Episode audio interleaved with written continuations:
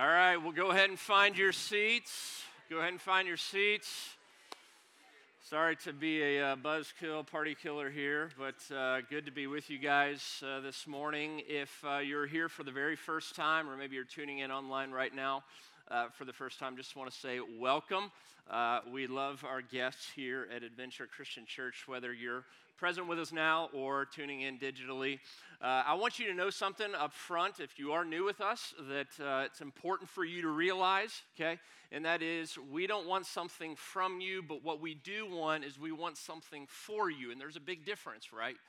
We want you to experience the kind of life that can happen when you find a right relationship with your Creator and you experience that peace. That is the kind of peace that we want uh, for you. And so, again, if you're new with us today, uh, we are so glad uh, that you're here.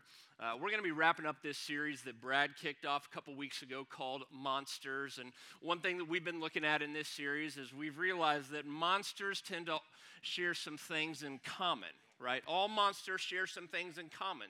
The first being that at first, monsters tend to disguise themselves as something harmless, and they appear harmless at the beginning, and then over time, you start to see them for who they really are. And that kind of brings me to the second point that we've been looking at with monsters is that something will happen. A monster is triggered, and then all of a sudden you see its true nature. For Dracula, it's the sight of blood that his fangs begin to come out. For Wolfman, it's the sight of a full moon, and you see this other side of him. Now, the third thing that we've looked at with monsters is that all monsters have a weakness. There's something that will take a monster down, and so the question is, what is that? And whether we want to admit it or not, all of us have some monsters in our life and monsters inside of us that appear, catch us off guard, don't know where it came from. And so, what we're going to be doing today is we're going to be looking at this monster called selfishness, self centeredness. And um, we all, we all deal with this. We all battle selfishness from time to time. And, and really, it's been that way since the very beginning, if you think about it. All right, I've got three kids uh, 11, 9, and 6 years old. And you know, when they were toddlers, I never had to sit them down and say, hey, let me just. Let me just show you some ways you can be a little bit more selfish around the house. Right? Like, I never said, hey, let me give you some tips on how to be a little bit more self centered, to think the world revolves around you a little bit more often. No, what's every toddler's very first word? Mine, right? And so, from the very beginning, we tend to believe that the world revolves around us. And it's really no different the older we get. We just, you know, tend to disguise it a little bit better. It comes out in, in other ways. And, and here's what I mean by that. Okay, imagine that you are uh, in a group photo, okay? And after that photo is taken, and you see the picture for the very first time on someone's phone, who is the very first person that you notice in that picture? Yourself, right? We tend to just want to we want to come across a certain way. We we want to we want to appear put our best foot forward. And, and our culture is immersed with this. We have selfie sticks to help us get the right angle in order to post the right picture on social media. We've got self help, self care books that have just flooded the market. There are dating apps out there that give you tips on how to come across more appealing and we're just immersed in this culture of self centeredness, and yet a guy by the name of Paul. He once wrote this in 2 Timothy chapter 3. He said, But understand this, that in the last day, days there will come times of difficulty, for people will be lovers of self, lovers of money, proud, arrogant. And so the question is does this monster really deliver what it promises? I mean, can the self ultimately satisfy? Is there true happiness in this self centered approach to life? Is there, is there really happiness in that? So, if you have your Bibles or Bible app, I want you to go ahead and jump to Mark chapter 10. All right, Mark kind of serves as a biography about Jesus. He's one of four biographies that we have in the Bible Matthew, Mark, Luke, and John. And we're going to look at a story in chapter 10 where Jesus directly confronts this monster of selfishness that he identifies in a man that comes up and asks him a very legit question. And yet, Jesus sees the monster for what it really is. And so, we're going to see how Jesus says that we can defeat this monster in our life and ultimately where, if we don't get a hold of it, where this monster can, where it can lead. So if you have your Bibles or Bible app, pick up with me in chapter 10, verse 17 of the book of Mark. Here's what we read. And as Jesus was setting out on his journey, a man ran up and knelt before him and asked him, Good teacher, what must I do to inherit eternal life? Verse 18, and Jesus said to him, Why do you call me good? No one is good except God alone. Now, this is a very typical scene for Jesus. We're often told that Jesus would just be minding his own business, walking down a street, when out of nowhere he gets ambushed by someone needing his attention. Now, I don't know how you personally respond to, to interruptions, okay? But Jesus seemed to always welcome them. People were his priority. He never let his to do list get in the way of an intentional conversation. Instead, one of Jesus' patterns of ministry was he would use these interactions with the public to teach his followers something really important. Now, here's the thing. All right, this guy asked a really good, valid question, right? I mean, every person since the beginning of time has asked this question, whether you're an atheist, agnostic, Jew, Christian, Buddhist, Muslim, we're all naturally curious about life after death. Ecclesiastes chapter 3 says that the Lord has planted eternity into every human heart. We were created for something more than this world has to offer, and we instinctively know it. And so, knowing this, all right, a man saw Jesus walking down the street as the perfect opportunity to ask, What needs to be done? What, what do I need to do in order to be saved? Now, evidently, this guy here had an accurate view of who Jesus really was because he refers to him as good, good teacher. Now, the word in Greek that we translate as good actually means sinless, perfect, and of God. And so Jesus tested him by asking him why he referred to him as perfect if only God is perfect. Now, as valid as this initial, initial question about eternity was, you see, it was really the wrong question to be asking because Jesus knew this guy was just wanting to save himself. He wanted to have a hand in his salvation. And so he says, Jesus, what what Bible study do I need to attend in order to be saved? How many times do I need to attend church on a monthly basis in order to be made right with you? How much money do I need to give away? What organization do I need to volunteer with? I mean, come on, Jesus, give me the formula because I want to do it so that I can be saved. And in turn, I want to feed this monster of selfishness inside of me because I, I, want to hand in my salvation. You see, the gospel message is offensive, and here's why because it directly confronts the monster of selfishness within inside each of us. You can't be saved unless you first realize just how much you fall short. You'll never identify cancer if you first don't go through a diagnosis unveiling that you've got a sickness, you've got an illness. A seminary professor of mine used to say that the gospel message, the message of Jesus, is prickly at times because it calls for us to repent.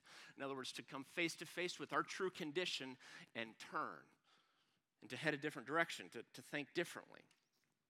Paul said it like this in another one of his letters, 1 Corinthians. He said, Instead, what God has done is He's chose things the world considers foolish in order to shame those who think they are wise. And He chose things that are powerless to shame those who are powerful. Let's pick back up in our story and read what Jesus says next. Verse 19. Jesus said, You know the commands, dude. Come on. Do not murder, do not commit adultery, do not steal, do not bear false witness, do not defraud, honor your father and mother. Again, it's no coincidence that Jesus highlights the, uh, the very thing, uh, the very part of the law dealing with the way that we interact and we treat one another. Because few things in life expose the monster of selfishness more than the way that we view other people, especially people that are just difficult to love. There's something about relationships that tend to surface our pride and our self centered nature. Verse 20, the guy responds by saying this, and he said to him, Teacher, all these things I have kept since my, from my youth. And Jesus, looking at him, this is important, underline this, looking at him, loved him, and said to him, You lack one thing. Go, sell all that you have and give it to the poor, and you will have treasure in heaven, and come follow me. Disheartened by the saying, he went away sorrowful, for he had great possessions.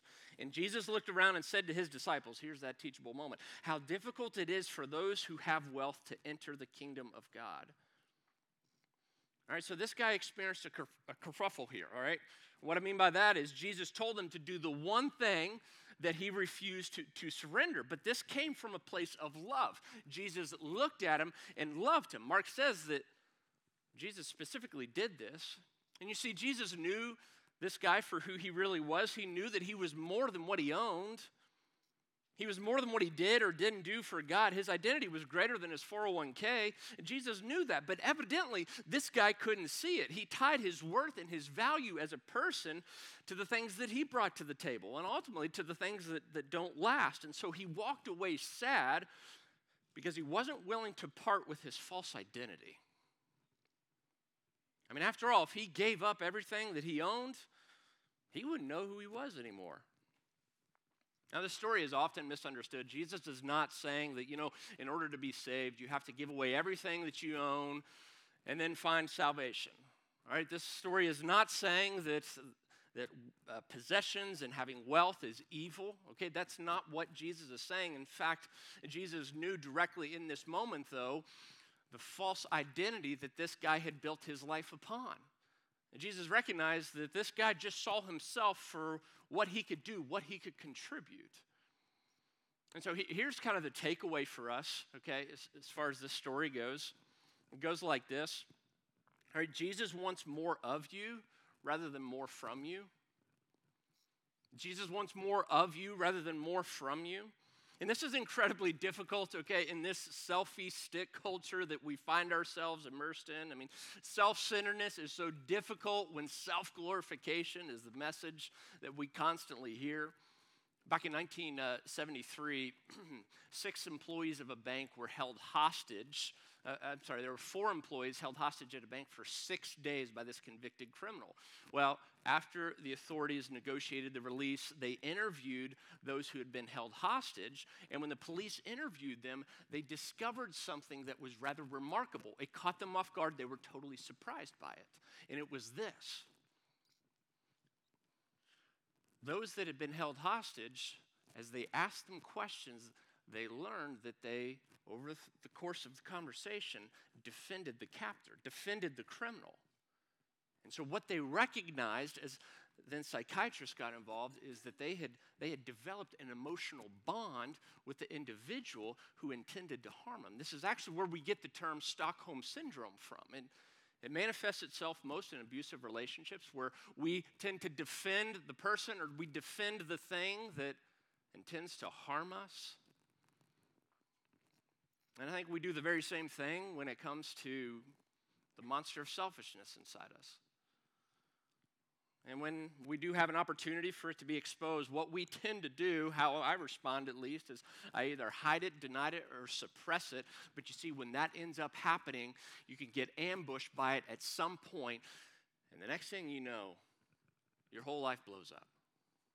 The most important parts of your life get affected by it if you were to take a step back, you'd realize that, that your world didn't just suddenly crumble. It, it wasn't just one decision that, that did you in one day. All right, Rome didn't fall in a day. You didn't just decide one day to text the wrong person. Taking money from your company just didn't happen overnight. You didn't just wake up one day and decide to hit the person you love. Verbally lashing out at your kids wasn't an isolated incident. If Jesus wants more of you instead of more from you, then what's the next step here? Well, here's the thing I think the scariest monsters are the ones that we don't know exist. Therefore, combating monsters requires exposing them, shedding light upon them. Again, ridding your body of cancer can only happen with an accurate diagnosis of, of the problem. And so let's just look at some revealers of selfishness and pride in our life. Okay, the first one is this expectations. Expectations. More specifically, okay, what do you do what do you do when your expectations aren't met? Anger is usually quick to follow when our expectations aren't met, but the only person responsible for Your expectations is, is you. Now, expectations aren't bad, expectations aren't immoral. We all have them in our relationships. But the question is have you communicated them? Are they reasonable? How would you react if the other person or when the other person falls short of meeting those expectations? Oftentimes, the more expectations that we have, the more we give power to this monster inside of us guy in our story expected Jesus to just pat him on the back when he responded by saying that he had kept all the commands since he was little. He expected Jesus to tell him, hey, dude, you're, you're nailing it. You're knocking it out of the park. There's nothing more you need to do. But instead, he walked away sad. He didn't expect for Jesus to tell him, all right, dude, go and sell everything that you own. Give, give it all away. He didn't expect Jesus to identify the one thing that he had built his identity upon. His unmet expectations were the result of building a life where it was all about him. You see, few things test us more than when our needs or wants aren't met. I mean, isn't this just true, right?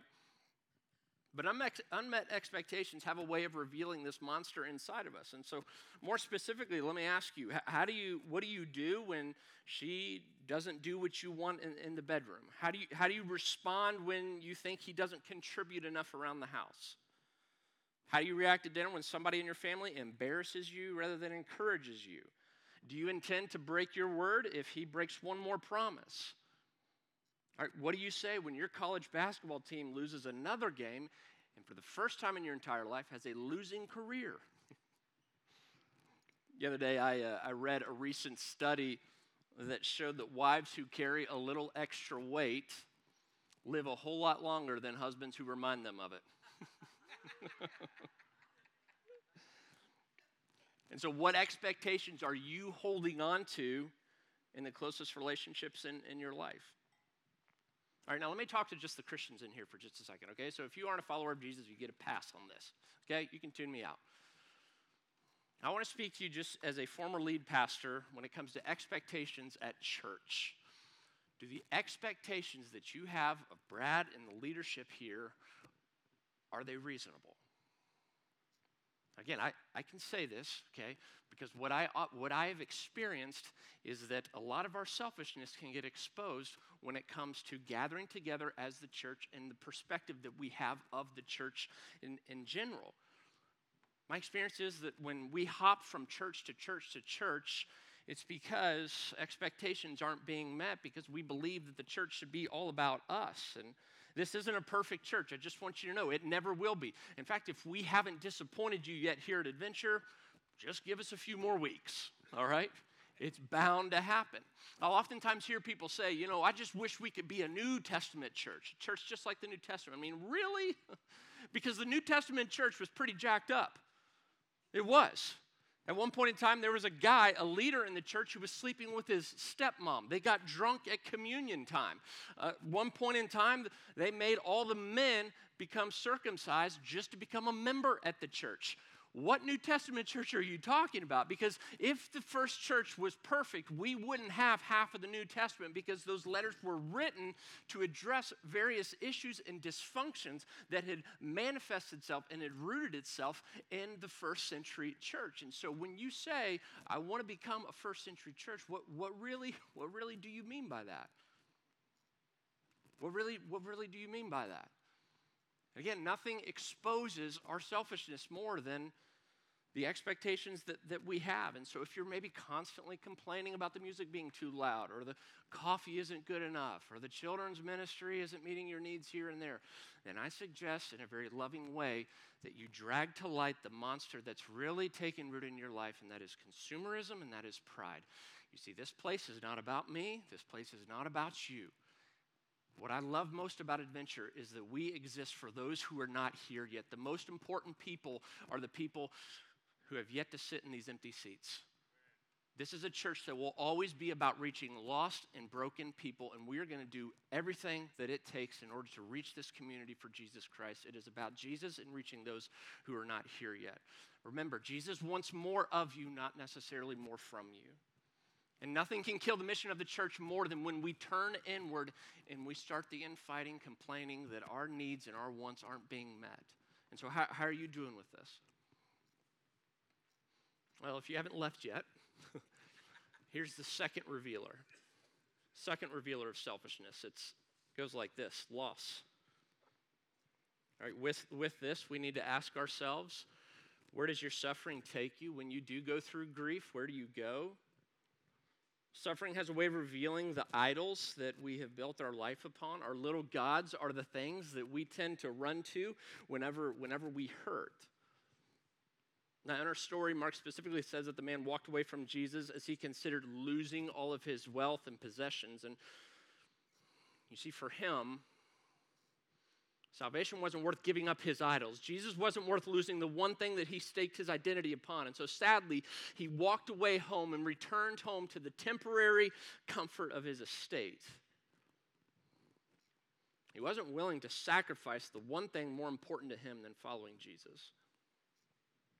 That's why Jesus then turned to his followers and said this in verse 25 It is easier for a camel to go through the eye of a needle than for a rich person to enter the kingdom of God. Again, it's important for us to understand what Jesus isn't saying here, okay? He's not saying that wealth and possessions are bad or evil. Many godly people throughout the Bible were wealthy and owned a vast number of possessions. But Jesus is saying that comfort in life and feeding this monster of selfishness makes it really difficult to trust God more than yourself. This statement was actually uh, a form of humor that Jesus used. Many scholars agree that in this verse, Jesus refers to a low gate in Jerusalem, commonly referred to as the needle's eye. Now, this gate was small and only intended for people to walk through it when the main gate of Jerusalem was closed. And so it would have been incredibly difficult for a camel to get through, but it would have not necessarily been entirely possible. The camel would have to be unsaddled and stripped of all of its baggage and possessions in order to, to make it through. And you see, that's kind of like what, what loss does to us. It has a way of stripping us bare, exposing the things in our life that we've just grown comfortable having. Again, where do you turn when you hurt? You turn somewhere. The question is, where does it take you? Now, let's be real for a moment. That's what I love most about this church is we can be real, and you're free to be real here. The most I've ever suffered was about two and a half years ago when I walked through a divorce. And if you've been through a divorce, you know what I'm talking about. There were so many days when I couldn't even get out of bed, days so dark I didn't know if I would make it. Quite honestly, if it wasn't for the unflinching support of family, going through a lot of counseling, and the support of close friends, I don't know if I would have made it. I remember one of those uh, really dark days. I was seeing my counselor, and um, he asked me very directly. He said, Patrick, uh, are you suicidal at all? And I said, You know, no, I don't think so. I, I don't have a plan or anything like that, but I'll be honest, th- this pain of losing a family and the grief is so unbearable that I do get that the darkness tends to make you think that death is the only escape. He then said something to me that I've never forgotten, and looking back, it was a turning point for me.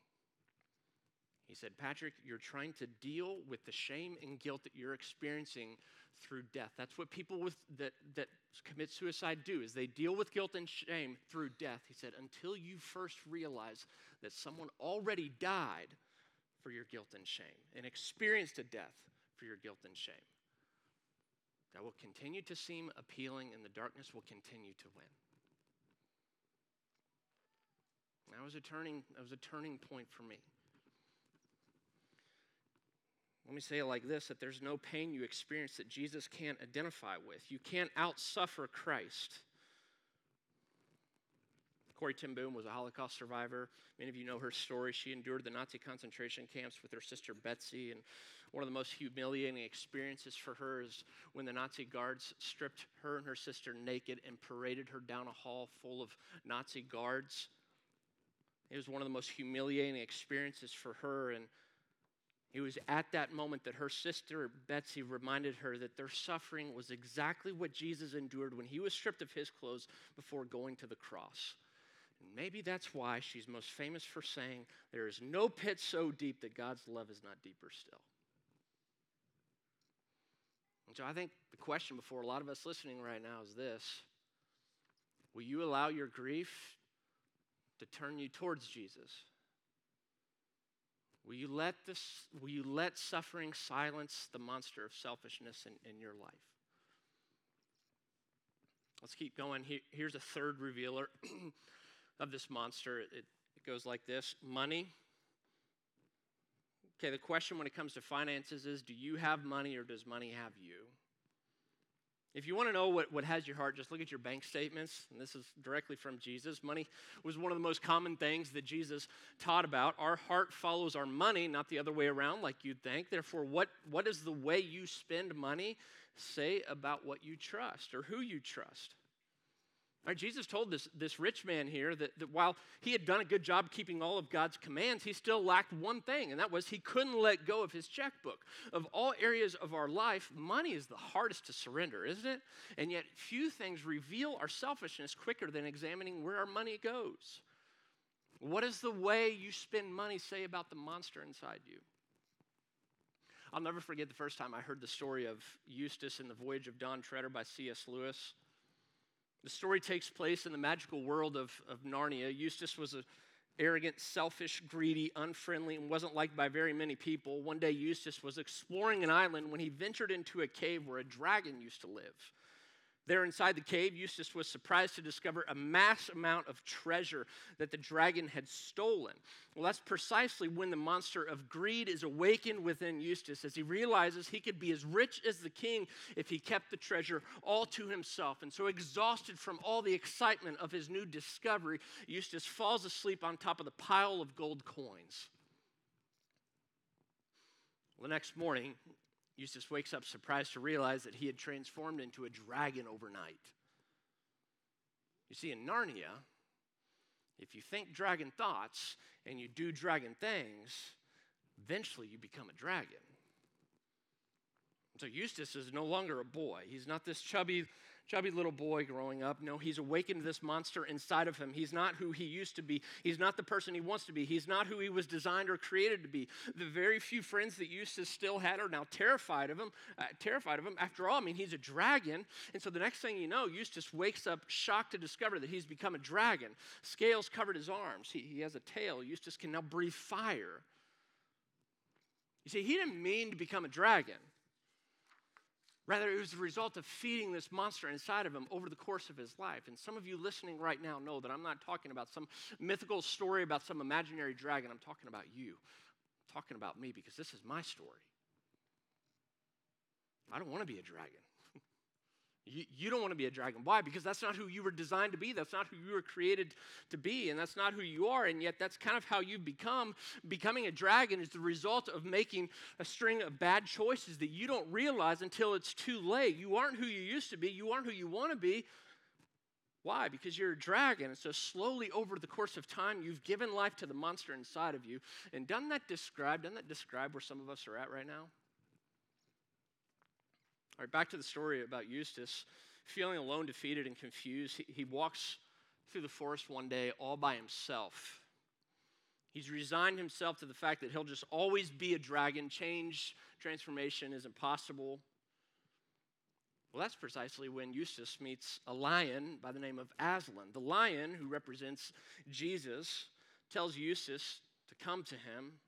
He was afraid yet curious. Eustace follows the lion to a garden Aslan instructs the boy to undress. Eustace is a little bit confused by this, though, because he isn't wearing clothes. And then he remembers that he's this huge lizard, and all reptiles can shed their skin. So Eustace tries to change and free himself, but he can't. He grows frustrated as he rips off one layer, only to discover there's another layer underneath. And eventually, he gets so exhausted that he just quits trying. Eustace then whimpers to Aslan in defeat. Aslan then says, You'll have to let me undress you. Eustace reluctantly agrees to let Aslan shed his scales. He lies down on his dragon back, and Aslan plunges his massive claws into Eustace's chest. The pain is unfathomable. Finally, the the lion reaches into the chest cavity of the dragon and pulls out a small, trembling boy who is just dripping with filth. Aslan throws Eustace into a well full of water, and after a few moments, Eustace breaks the surface, gasping for air. He realizes that he's finally the boy that he was created to be. He's been washed, he's been cleansed, he's been changed, and he's made whole again. Nobody's afraid of him anymore. Here's the thing you don't have to, rem- you don't have to remain a dragon. You don't have to feed the monster inside of you. Change is possible, but it requires letting the lion of Judah rip some things from you. You see, Jesus wants more of you, not more from you. Brad and I grew up in the same church together here in Louisville, Kentucky, and every single year our pastor would do a three or four week series on, on finances and money. And what's interesting is that at the very end of that series, there would always be a big call for people to come to Jesus and to be baptized. And no other series throughout the entire year did we see more baptisms than the series on money. And here's why. Because if you can give, your, if you can give up your checkbook, you can give up your life. If you can surrender your finances, you can surrender, you can surrender your heart. Everything else just tends to follow after you do that. The quickest way to combat the monster of selfishness is through generosity.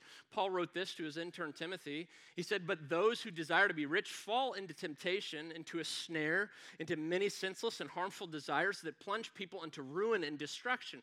For the love of money, not money itself, but the love of money is a root of all kinds of evils. It is through this craving that the same that some have wandered away from the faith and pierced themselves with many pangs. Paul doesn't say that having money is the root of all kinds of evil. We don't read that pursuing wealth is bad. Instead, we're told that it's easy to feed this monster inside of us when life becomes about acquiring more. Again, do you have money or does money have you? There's a big difference. You see, every dollar that you tend to give away is an act of faith acknowledging that Jesus is your provider. Several years ago, my dad had a, a total heart transplant. Uh, he had been on the donor list for about six years when he received a, a new heart. And right before the procedure, his heart was only functioning at about 8% capacity. He had always had a heart disease, a heart condition, as long as I had been alive for about 30 years up until that particular point in time. And, and so we received a call one Saturday that they had a heart for my dad. And so me and all my siblings, we rushed to Lexington where the operation took place. And I met with the surgeon, all my siblings did as well. I met with the surgeon right after the procedure. Lasted about 13 hours, and he explained what just happened. He said, Well, after we got your dad to sleep, we then hooked his body up to what's called a bypass machine that pumps blood and oxygen throughout the body so that throughout the course of the operation.